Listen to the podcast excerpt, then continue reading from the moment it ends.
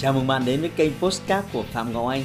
Xin tự giới thiệu tôi là Phạm Ngọc Anh, là diễn giả đồng thời là chủ tịch của ASK Training. Tôi đã có gần 20 năm kinh nghiệm trong lĩnh vực đào tạo phát triển con người. Trong chuyên mục Postcard này, chúng ta sẽ cùng nhau trao đổi để cùng nhau kiến tạo thành công bền vững và xây dựng một cuộc sống hạnh phúc viên mãn.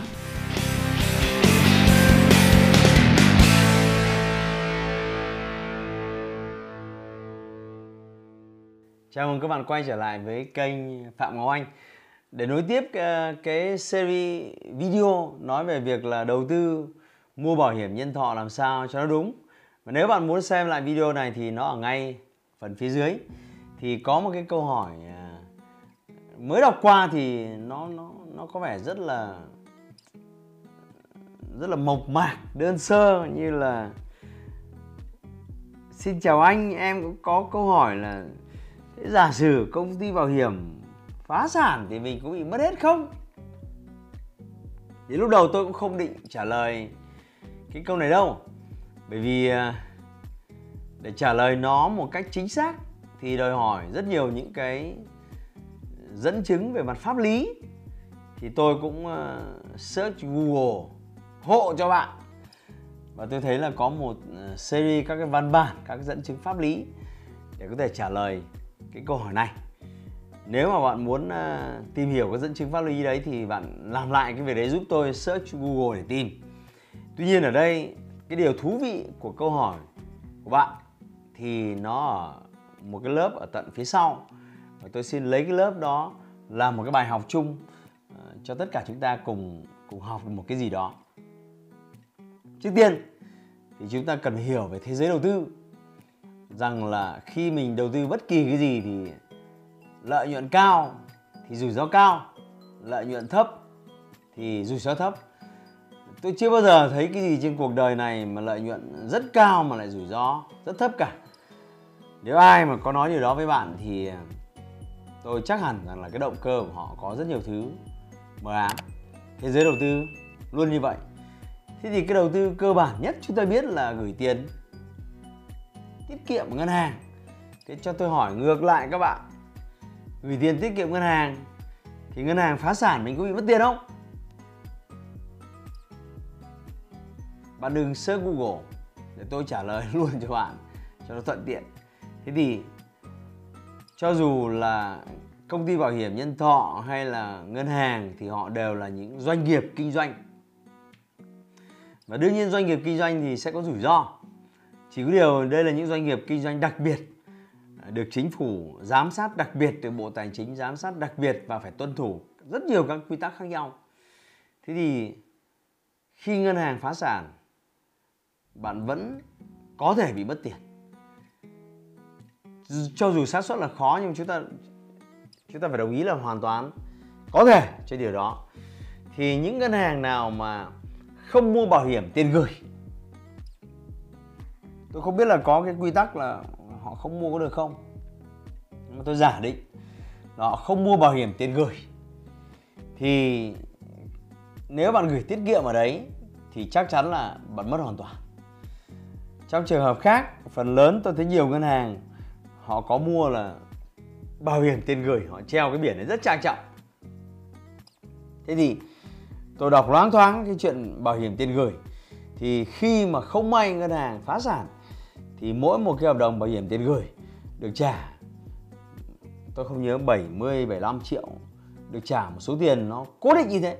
Có nghĩa là cho dù bạn gửi 100 triệu thì vẫn được trả 75 triệu, hay là bạn gửi 1 tỷ thì cũng được trả trừ cái tiền, hay 5 tỷ cũng trả trừ cái tiền trong trường hợp ngân hàng phá sản. Thì rõ ràng là bạn thiệt thòi quá. Mặc dù gửi tiết kiệm ở ngân hàng thì chỉ có 7 rồi đến 8% lợi nhuận một năm mà vẫn còn rủi ro như thế cơ mà. Thế thì quay trở lại cái hợp đồng bảo hiểm nhân thọ của bạn.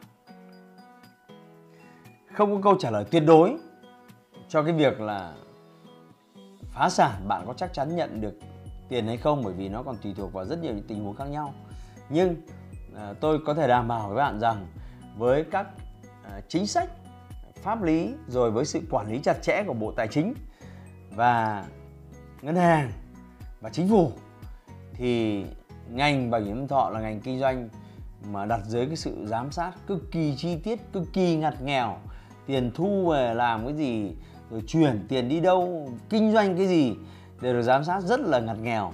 Và vì vậy, cái xác suất mà một công ty bảo hiểm nhân thọ phá sản là cái xác suất nó nó phải là cả trăm năm, may ra nó mới xảy ra một lần.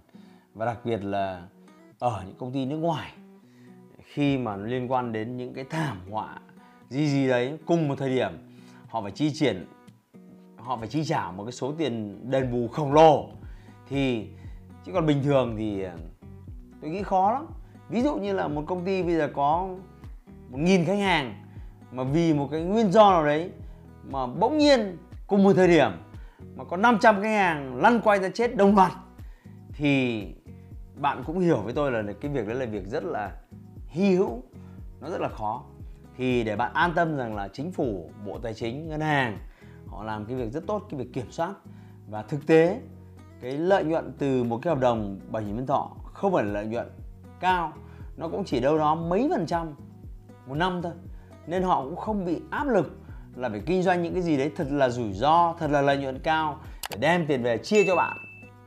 Thì tôi tin rằng là đấy là cái lĩnh vực khá là an tâm để bạn để dành tiền tiết kiệm và có một cái phần bảo vệ cho bản thân mình.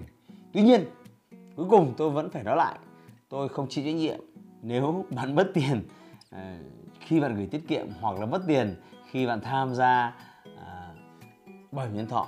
Bởi vì trò chơi nào nó cũng có cái xác suất và đã tham gia trò chơi thì chúng ta cần phải tuân thủ cái luật chơi xác suất nhưng mà cũng đừng vì thế mà đánh mất niềm tin vào cái hệ thống tài chính đặc biệt là các cái ý nghĩa lớn của hợp đồng bảo hiểm nhân thọ.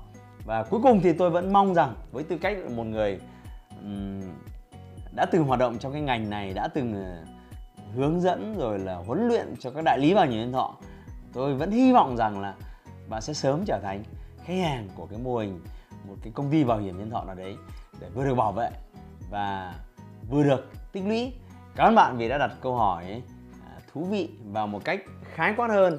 Thì chúng ta cũng nhìn thấy một bức tranh lớn trong thế giới đầu tư là bạn đầu tư vào bất kỳ cái gì thì đều có xác suất rủi ro cả. Và bạn cần phải đồng ý rằng là bạn tham gia cái gì lợi nhuận cao thì có thể nó có rủi ro cao và lợi nhuận thấp thì ờ, cái hình thái nó tương đối an toàn để bạn tham gia. Mọi thứ đều nó có tính hai mặt cả. Cảm ơn các bạn đã dành thời gian. À, xem video này và hy vọng rằng nó sẽ giúp bạn à, làm căn cứ để đưa ra một số các quyết định về tài chính à, trong tương lai. Đừng quên like và share video của tôi và bấm nút hình quả chuông để có thể tham, để có thể là theo dõi những cái video mới nhất mỗi khi tôi xuất bản. Xin chào và hẹn gặp lại ở video tiếp theo. Hãy like và chia sẻ postcard này để nó có thể tiếp cận và giúp ích cho nhiều người hơn nữa. Đồng thời nhấn vào nút theo dõi kênh postcard của tôi để nghe thêm nhiều nội dung hấp dẫn khác. Cảm ơn bạn đã dành thời gian lắng nghe. Chúc bạn thành công và hẹn gặp lại bạn trong những chủ đề tiếp theo.